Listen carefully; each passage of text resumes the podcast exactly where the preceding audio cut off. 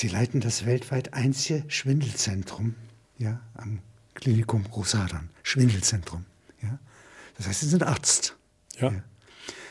Und wir haben etwas ganz Eigenartiges, ja, im Ohr. Das ist für Musik empfänglich und das Gleichgewichtsorgan. Mhm. Eines davon. Mhm. Wenn Sie mir das mal beschreiben, Gleichgewicht, was ist das? Gleichgewicht ist eben die Fähigkeit, sich im Schwerefeld der Erde die Position zu bewahren. Wir wissen alle, dass wenn wir eben das Gleichgewicht verlieren, dass wir dann stürzen.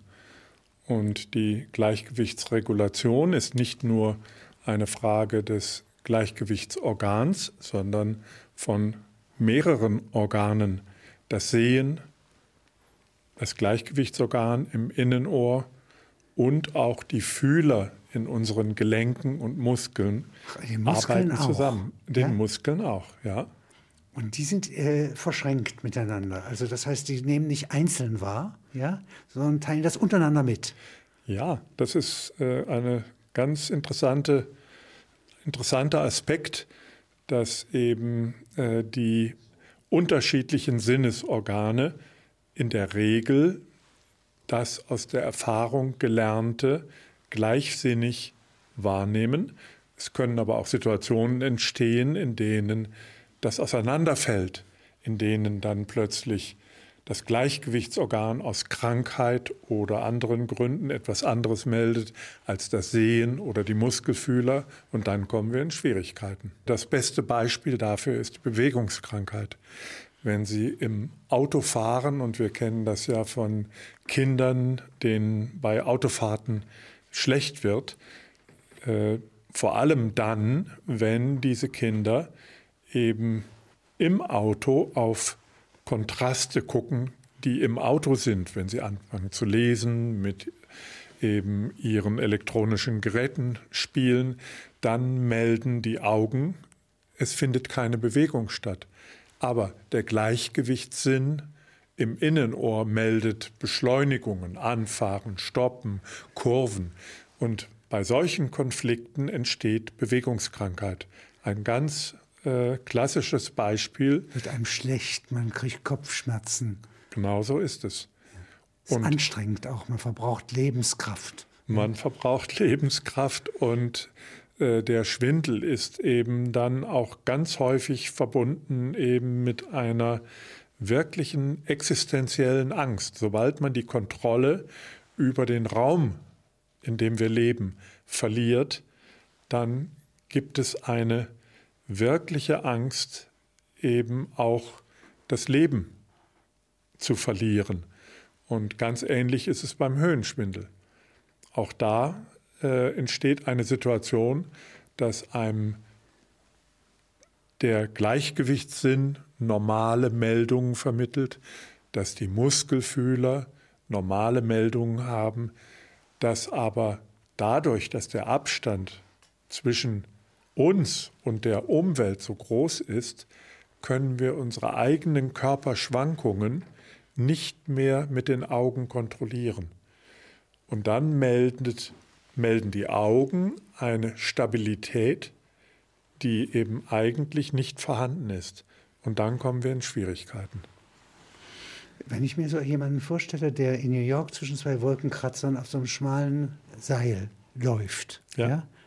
So ein Spezialist, ja?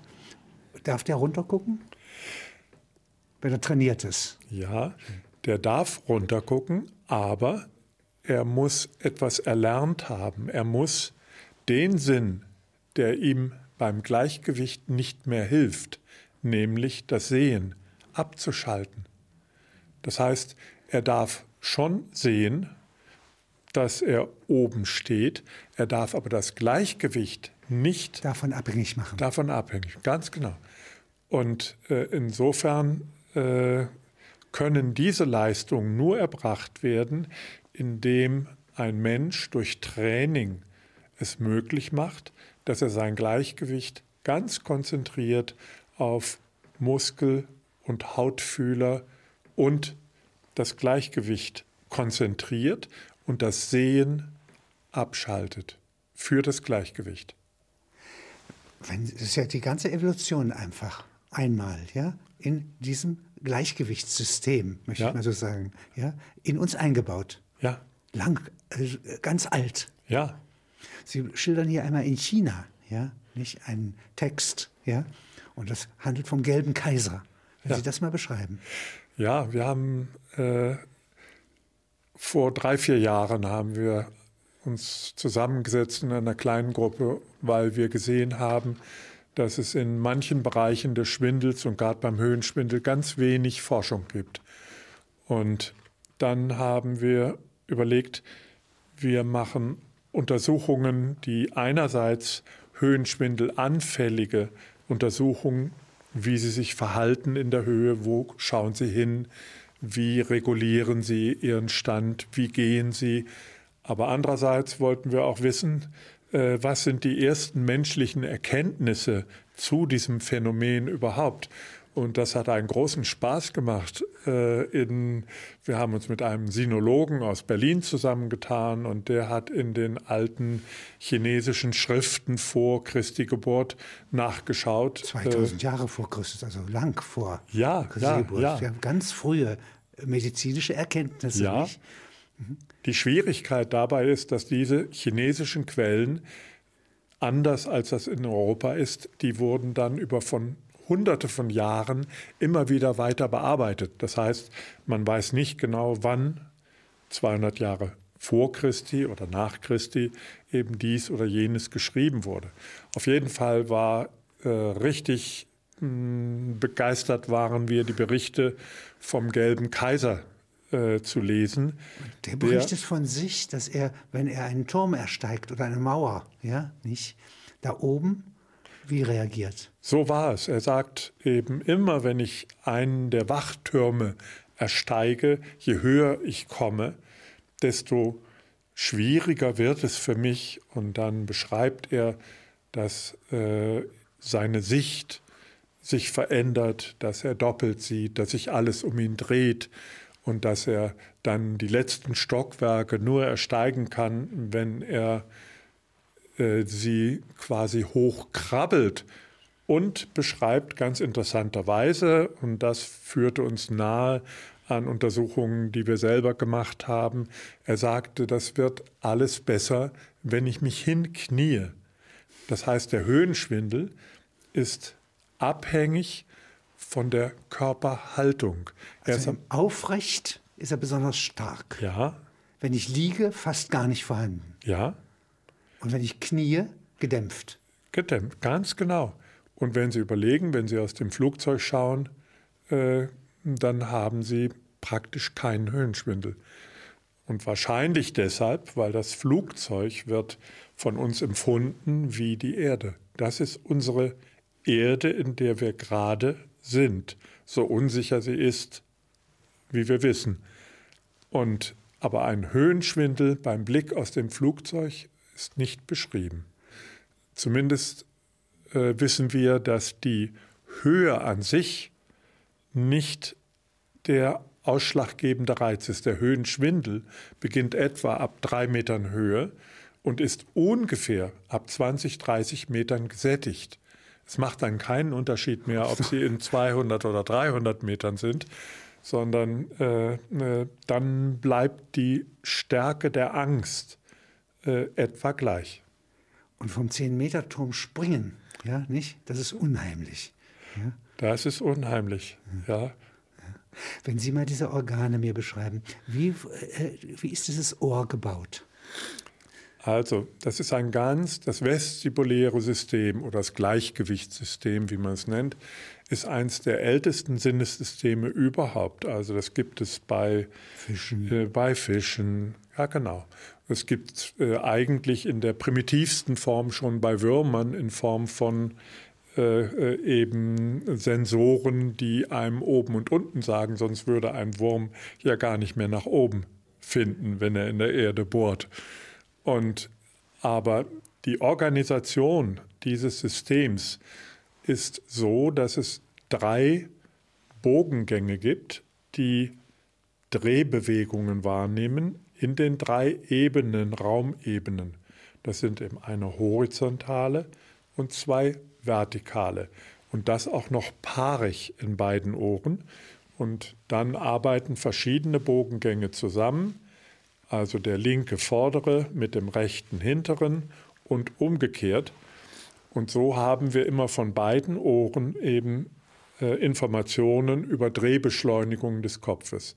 Das andere System sind die sogenannten Schwerkraftsensoren, die Otolithen.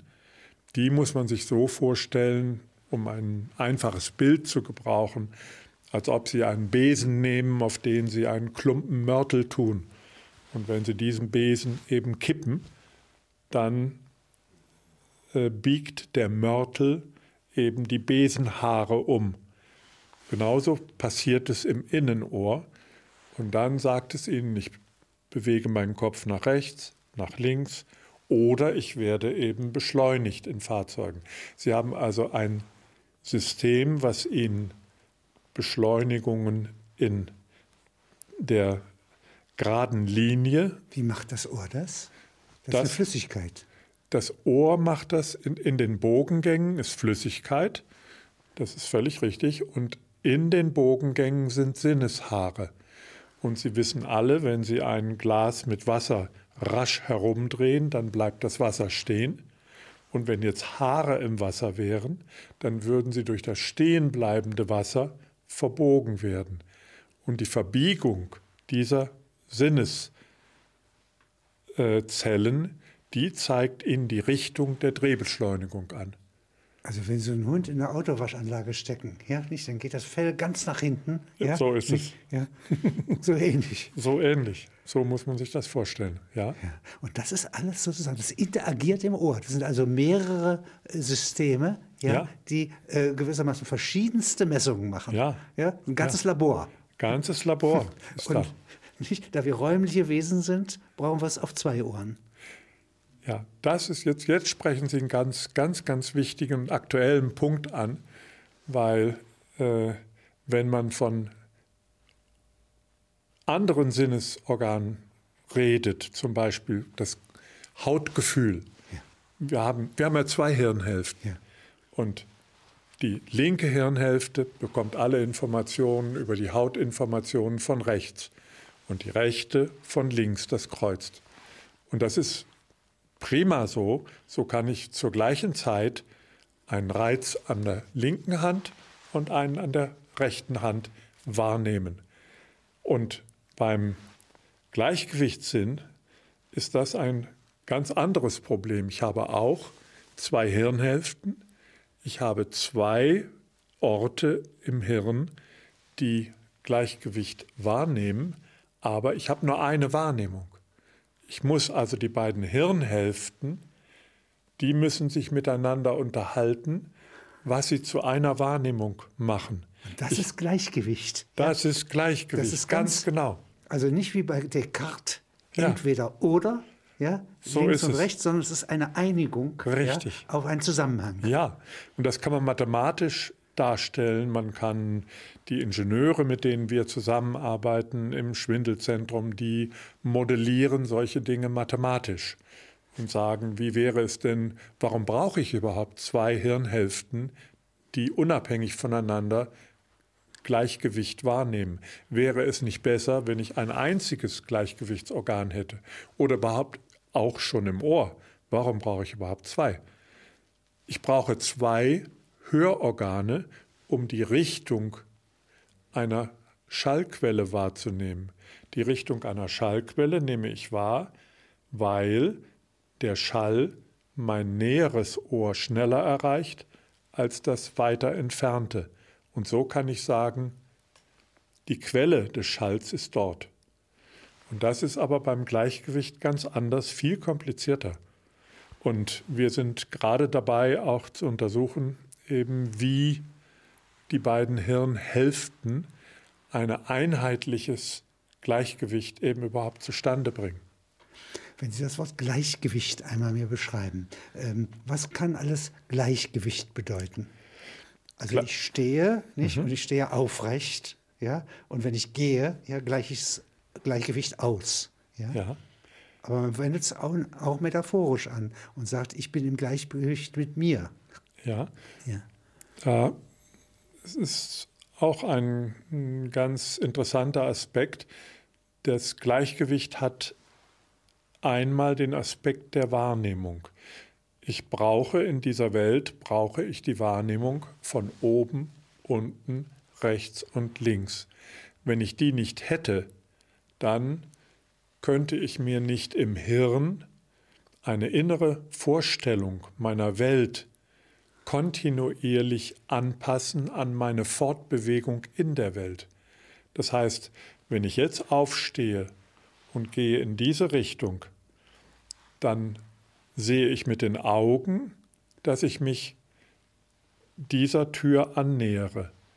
In meiner inneren Vorstellung entferne ich mich aber von dem Stuhl, auf dem ich sitze, weil ich ein inneres Modell meiner Umwelt... Ein Film eigentlich, nicht? Ja, ein Film und ein Modell in mir trage. Sie nennen hier nicht nur den Gelben Kaiser, sondern auch den Kaiser Vespasian in der Antike, in der römischen Antike.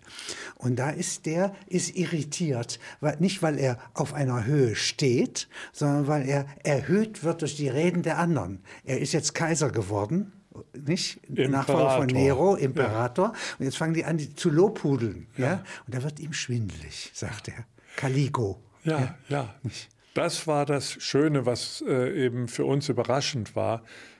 Ich glaube, es hat keiner vor unserer Gruppe je nach eben den Darstellungen von Höhenschwindel oder Schwindel in der Antike geschaut.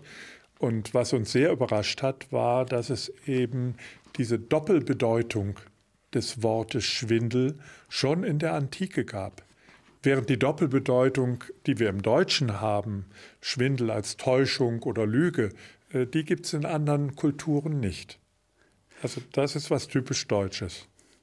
Hier gibt es sozusagen die Höhenangst, ja? Und es gibt noch einen zweiten Ausdruck für Höhenfurcht, oder wie man das nennen will. Ja? Im Englischen gibt es nur einen. Fear of Heights, ja, wäre der englische Ausdruck. Ja. Und wir haben zwei Unterscheidungen. Ja. Was sind die? Wir sprechen vom Höhenschwindel. Und das ist sozusagen unter Freunden sagt man, ja, Höhenschwindel ist was eben mancher mehr oder weniger hat. Und die Höhenangst kommt nahe an das, was schon in die Psychiatrie geht, die Akrophobie. Also, dass ich so viele Höhenreize meide, dass ich mein Leben nicht mehr so einrichten kann, wie ich das mit meinen Freunden gerne täte. Und das ist ganz erstaunlich, dass es das im Englischen nicht gab. Und wir haben uns bemüht, auch eben das zu unterscheiden. Wir haben zunächst eine repräsentative, die erste übrigens, repräsentative Befragung durchgeführt an über 3000 Leuten, um die Häufigkeit, wie wir es genannt haben, um neutral zu sein. Was ist krank und muss behandelt werden? Und was ist eine gewisse Schwäche, die einen von manchem abhält, aber nicht zum Arzt bringt, haben wir das Höhenintoleranz genannt. Und da ist es so, dass eben knapp 30% der Bevölkerung tatsächlich angibt, eine Höhenintoleranz zu haben. Also ein unangenehmes Gefühl, in die Tiefe zu schauen, von Türmen, vom Riesenrad und in anderen Situationen. Wo mag das ursprünglich mal herkommen? Sie schreiben einmal, es gibt eine Ideallandschaft, ja, wo als diese 18.000 Vorfahren von uns in Ostafrika, ja, kleine Stämme bildeten, ja, da gab es eine Savanne, ja, das ist möglicherweise das Bild des Paradieses, und die ist eben. Ja, das wissen wir gar nicht. Es ist nicht untersucht, ob zum Beispiel Eskimos unter Höhenschwindel leiden. Und man weiß gar nicht, ob man diese Höhenreize braucht. In Afrika klettert man zumindest auf Bäume. Da sollte das schon vorhanden sein. Aber diese Geschichte, die immer wieder kommt von den Indianern in den USA, die dann eben mit ungeheurer Leichtigkeit eben über die Konstruktionen von Wolkenkratzern klettern. Es ist nicht so, dass es eine genetische Befreiung jeglicher Höhenangst gibt. Das ist nicht so. Alle Menschen, ja, wie sie in Afrika entstanden sind, ja, haben dies als eine Urfurcht, wie vor Drachen. Ja, das glaube ich. Der Goethe beschreibt ja seine Sturmbesteigung in Straßburg, glaube ich. Ja, nicht? Wie beschreibt er das? Also er ist ja nicht agrophob. Ja? Eigentlich schon. Ist schon? Ja. Eigentlich schon. Ah ja. Er hat in den Straßburger Büchern der Straßburger Tischgesellschaft, hat er das so beschrieben, dass er das kaum ertragen konnte und hat auf seine Weise die Verhaltenstherapie vorweggenommen. Denn er selbst beschreibt, dass er, um dies zu überwinden, täglich auf das Straßburger Münster gestiegen ist, sogar noch eine Stufe höher bis zum Glockenturm. Um sich zu üben, zu stellen.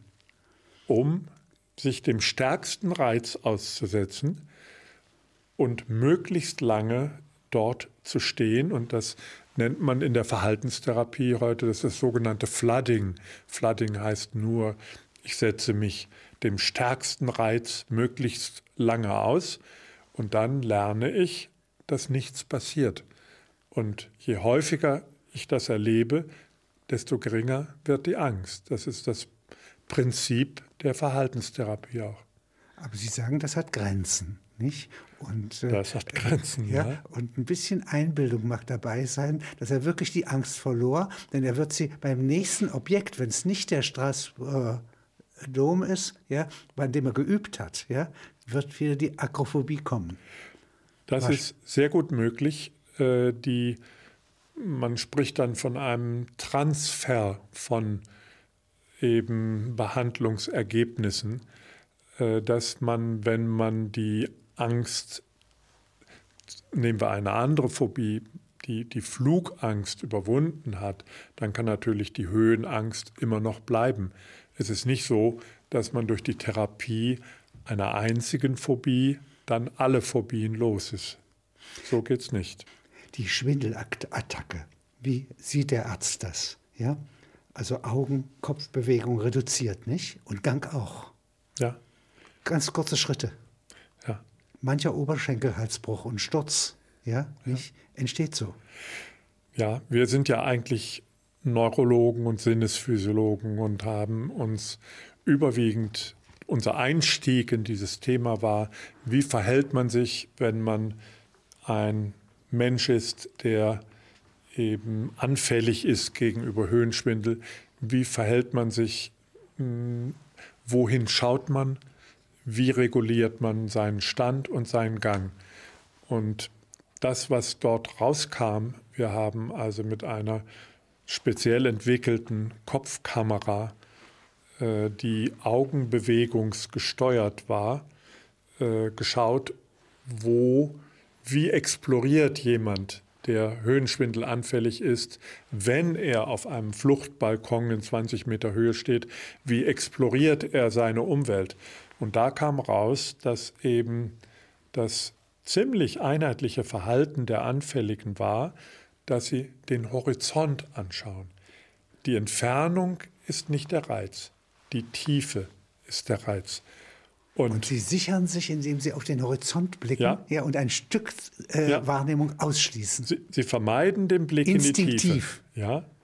Und bei allen Menschen, die zu bestimmten Phobien neigen, Spinnenphobie oder auch soziale Phobien, bei denen hat man gefunden, dass sie ganz schnell den Reiz erkennen, einen kurzen Blick dorthin machen, aber dann wegschauen.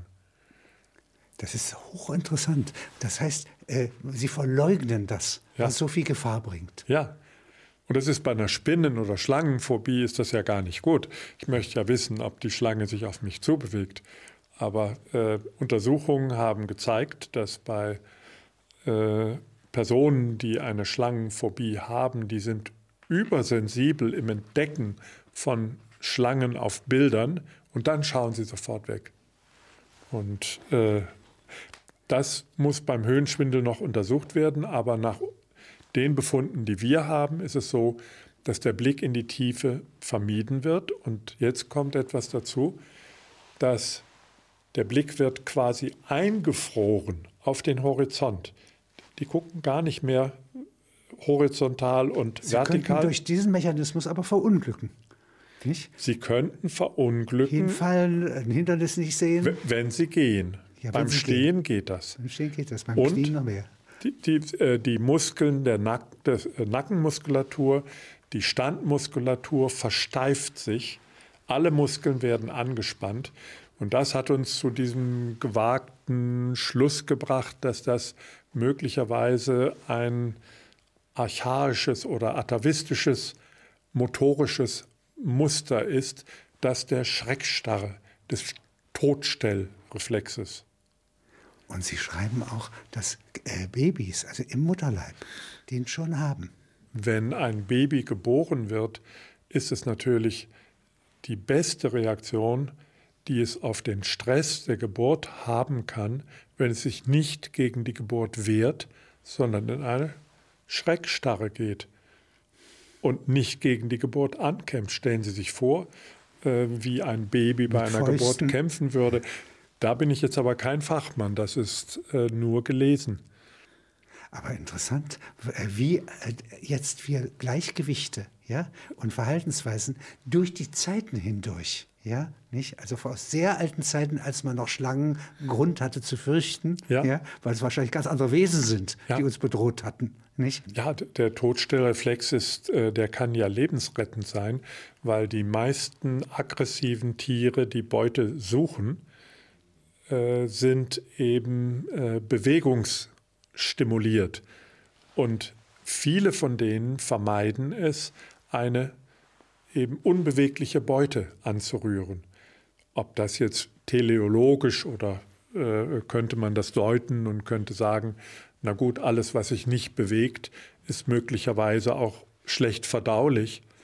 Und insofern ist der Todstellreflex in der Natur, der von den Insekten über eben alle Tierarten bis zum Menschen geht, ist möglicherweise eben eine Art, die eine ganz gefährliche Situation zu überstehen. Es gibt 3 Reaktionen. Wenn ich in eine ganz gefährliche Reaktion komme als Individuum, dann kann ich erstens fliehen, dann muss ich sehr behende sein.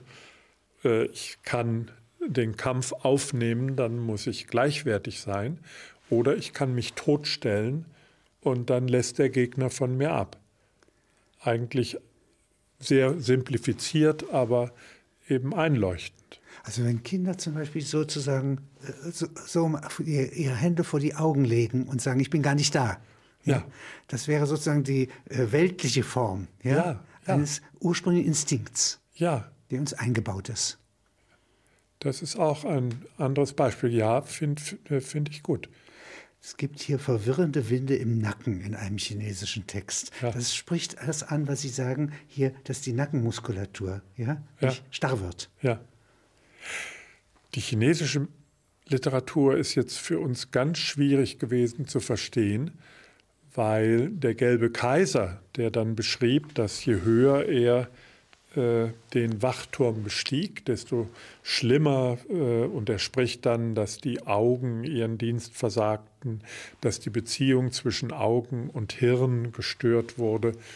Und dann fragt er dieses Huangdi Neijing, dieses Buch, auf das wir uns beziehen, das ist in der Zeit entstanden, 200 vor bis 200 nach Christi, wurde immer wieder umgeschrieben. Man weiß also gar nicht so genau, wann was geschrieben wurde. Und das Interessante ist, dass die Chinesen überhaupt nicht erkannt haben, in unserem Sinne, dass die Höhe optisch der eigentliche Reiz ist, sondern die haben alles auf ihre traditionelle Lehre bezogen. Da war eben die Essenz Qi das Entscheidende. Und die Erklärung für den Höhenschwindel auf dem Wachturm war die, dass je höher ich komme, desto kälter wird Qi, und desto mehr gibt es eben eine Störung zwischen meiner visuellen, optischen Wahrnehmung und dem Gehirn. Und dann dringen auch noch Winde in den Nacken ein. Die Chinesen und der Gelbe Kaiser hatte also den eigentlichen Höhenreiz nicht erkannt. Aber die Behandlung und die Praxis davon hat er richtig beantwortet. So ist es. Es gibt hier bei einem Demokles in der Antike. Ja, und der beschreibt seine überwältigende Angst, in einen Graben hineinzustürzen. Ja? Wenn er aber unten im Graben geht, macht ihm das alles nichts aus. Beschreiben Sie das mal. Das ist im Corpus Hippocraticum gewesen, 500 Jahre vor Christi. Das erscheint uns heute naiv, ist aber eigentlich eine Basisbeobachtung, dass die eben auch verbunden ist mit dem, die zeigt, wie irrational unsere Angst ist. Der beschreibt und sagt, wenn ich am Rand des Grabens gehe, dann habe ich eine unglaubliche Furcht hineinzustürzen, und gehe ich im Graben selbst, fühle ich mich völlig wohl. Das ist also eigentlich eine aus heutiger Sicht ganz naive Beobachtung, aber so muss es anfangen. Ja, aber sehr intelligent, muss ich sagen. Sehr intelligent. Ja, sehr selbstprüfend. Ja, nicht? Ja. Jetzt gibt es in der Mythologie auch, dass Rebhühner flach fliegen und sie brüten flach. Ja. Ist das wahr? Das war so schön. Wir haben in der römischen Mythologie geschaut und fanden dann diese Geschichte, die einfach unheimlich schön ist. Daedalus war eben ein Handwerker und Erfinder in Athen, und der nahm Perdix. Perdix ist die lateinische Übersetzung für Rebhuhn. Seinen Neffen Perdix nahm er in die Lehre. Und dieser Perdix, Sohn seiner Schwester, also Neffe, ja. Ja? Sohn seiner Schwester. Ja. Ja. Und dieser Perdix war eben offenbar so clever, dass er zwei Erfindungen machte, nämlich erstens die der Säge. Und wenn ich das richtig gelesen habe, dann hat er die Säge erfunden, indem er sich das Grätenmuster eines Fisches genommen hat und dort Kerben eingelegt hat und dann eine Säge machen konnte. Er hat also diese aus Knochen bestehende Knorpel, das hat er in Eisen nachgebaut. Oder wie hat er das gemacht? Das weiß ich nicht. Ach so. Aber auf jeden Fall ist er dadurch auf die Idee gekommen. Ja. Und er hat den Zirkel erkannt. Also wenn man zwei Stäbe miteinander verbindet und den einen um den anderen dreht, dass man dann einen Kreis fabriziert. Und darüber war nun sein Lehrer Daedalus so eifersüchtig, dass er ihn von der Akropolis stürzen wollte. Und da kam im letzten Moment, als er von der Akropolis stürzte, der Perdix, lateinisch das Rebhuhn, kam im Pallas Athene oder Minerva und verwandelte ihn auf dem Flug in ein Rebhuhn. Und so konnte er von der Akropolis langsam auf den Boden gleiten. Und in der römischen Mythologie steht sehr schön, dass das der Grund sei, warum die Rebhühner heute, obwohl sie kräftige Vögel sind, immer noch ganz flach fliegen, flach brüten und Höhenangst haben. Und das ist Ovid. Das ist Ovid. Ja. Ja. Und der Ovid erzählt auch eine zweite Geschichte in den Metamorphosen, ja, von dem Sohn, dem unehelichen Sohn, ja, des Sonnengottes. Phaeton, ja. Phaeton, ein ganz, also wahrscheinlich gab es mal einen Planeten zwischen Jupiter und Mars mit dem Namen Phaeton. Ja, der zugrunde ging. Ja. Und dies ist hier jetzt aber der mythische Phaeton. Das ist der mythische Phaeton, und auch da gibt es Hinweise auf den Höhenschwindel, der war der uneheliche Sohn vom Sonnengott und einer bürgerlichen. Und da hatte er Zweifel oder mangelndes Selbstbewusstsein, wurde von seinen Freunden immer angezweifelt, ob er ein wirklicher Gott ist. Und so hat er sich von seinem Vater, dem Sonnengott, den Sonnenwagen ausgeliehen, hat sich kurz einweisen lassen und ist oberflächlich zugehört. Genau, ist jämmerlich gescheitert. Der Wagen war nicht beladen, die Pferde waren von ihm nicht wirklich steuerbar, und er sah, wie die Erde unter ihm verschwand, und bekam dann einen Augenschwindel und verlor die Kontrolle Das Ende ist nicht so ganz klar. Ich glaube, alles stürzte auf die Erde und verging. Ja. Ja. Ja, und Jupiter hat aber, glaube ich, noch eine Rettung gebracht mit einem Blitz, der dann das Ganze so vernichtete, dass nicht die Erde zugrunde ging. Sie haben hier Klippenmeideverfahren als Stichwort. Ja. Was ist das?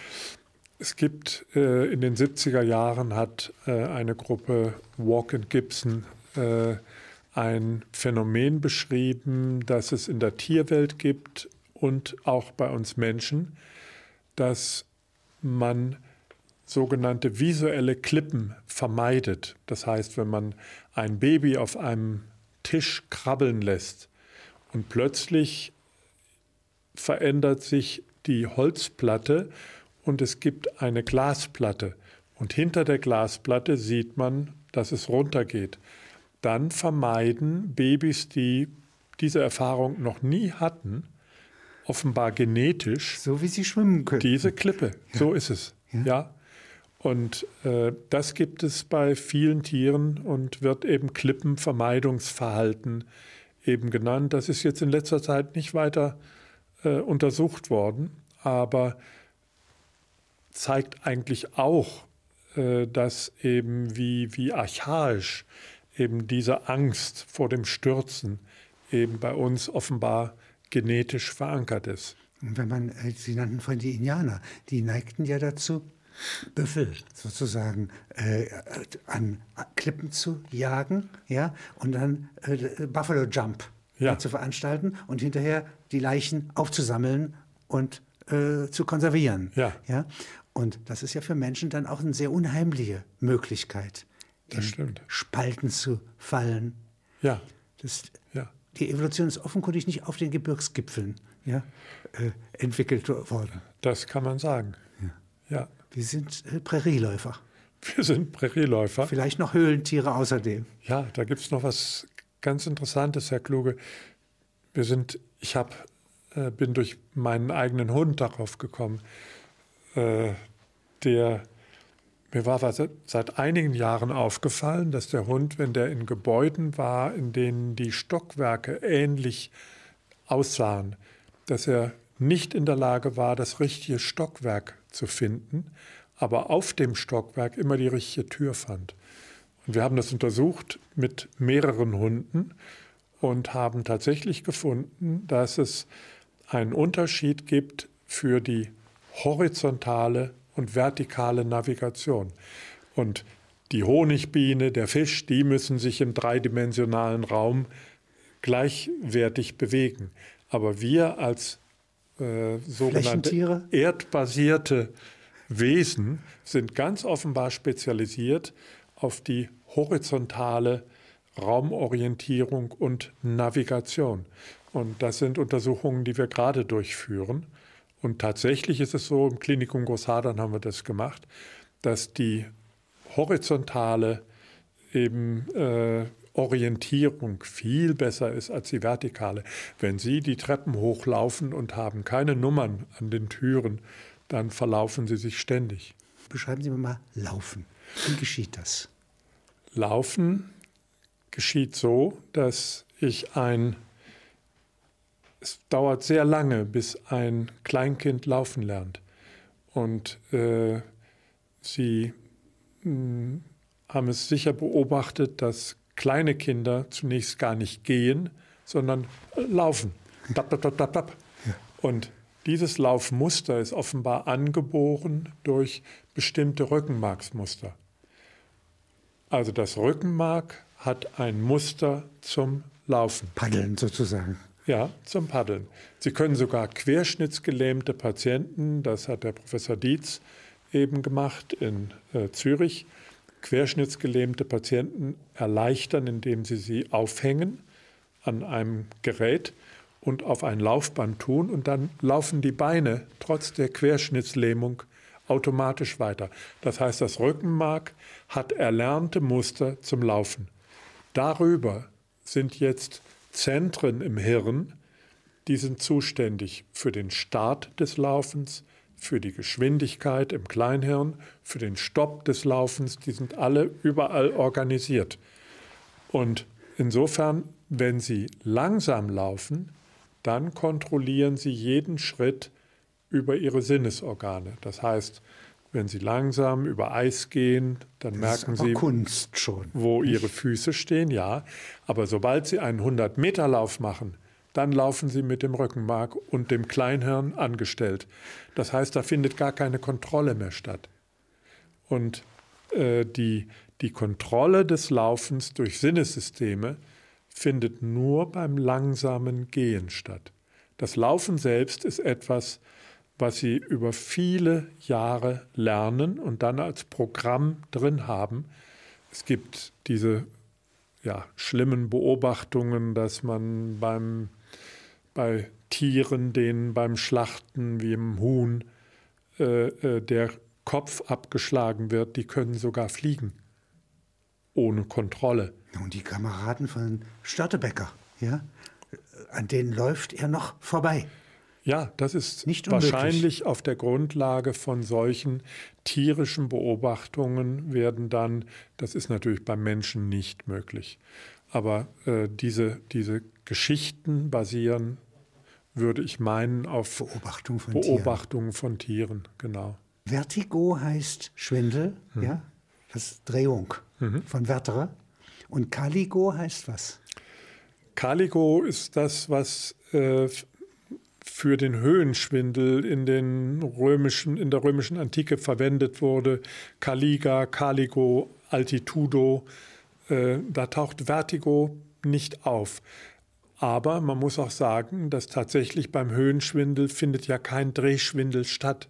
Es ist ja eher eine Verunsicherung, und wir hatten am Anfang über die Raumorientierung gesprochen, dass man eben den Überblick verliert, eben wo bin ich und wie stehe ich in der Umwelt. Im Übrigen, es fällt mir gerade ein, der, den ich da am meisten bewundere, ist Erasmus Darwin aus dem späten 18. Jahrhundert. Das ist der Vater. Großvater von Charles Darwin. Das war der Erste, der beim Höhenschwindel gesagt hat, das muss was zu tun haben mit der Sinneswahrnehmung. Und in der Zeit, dann kamen ja eben 1 oder 2 Jahrhunderte, in denen man nur sagte, der Höhenschwindel ist ein rein psychisches Phänomen.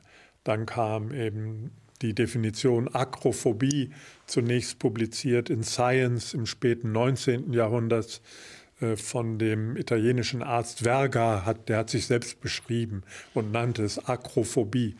Freud nannte es zur gleichen Zeit eben eine Angstneurose. Und das hat die Forschung eben verhindert.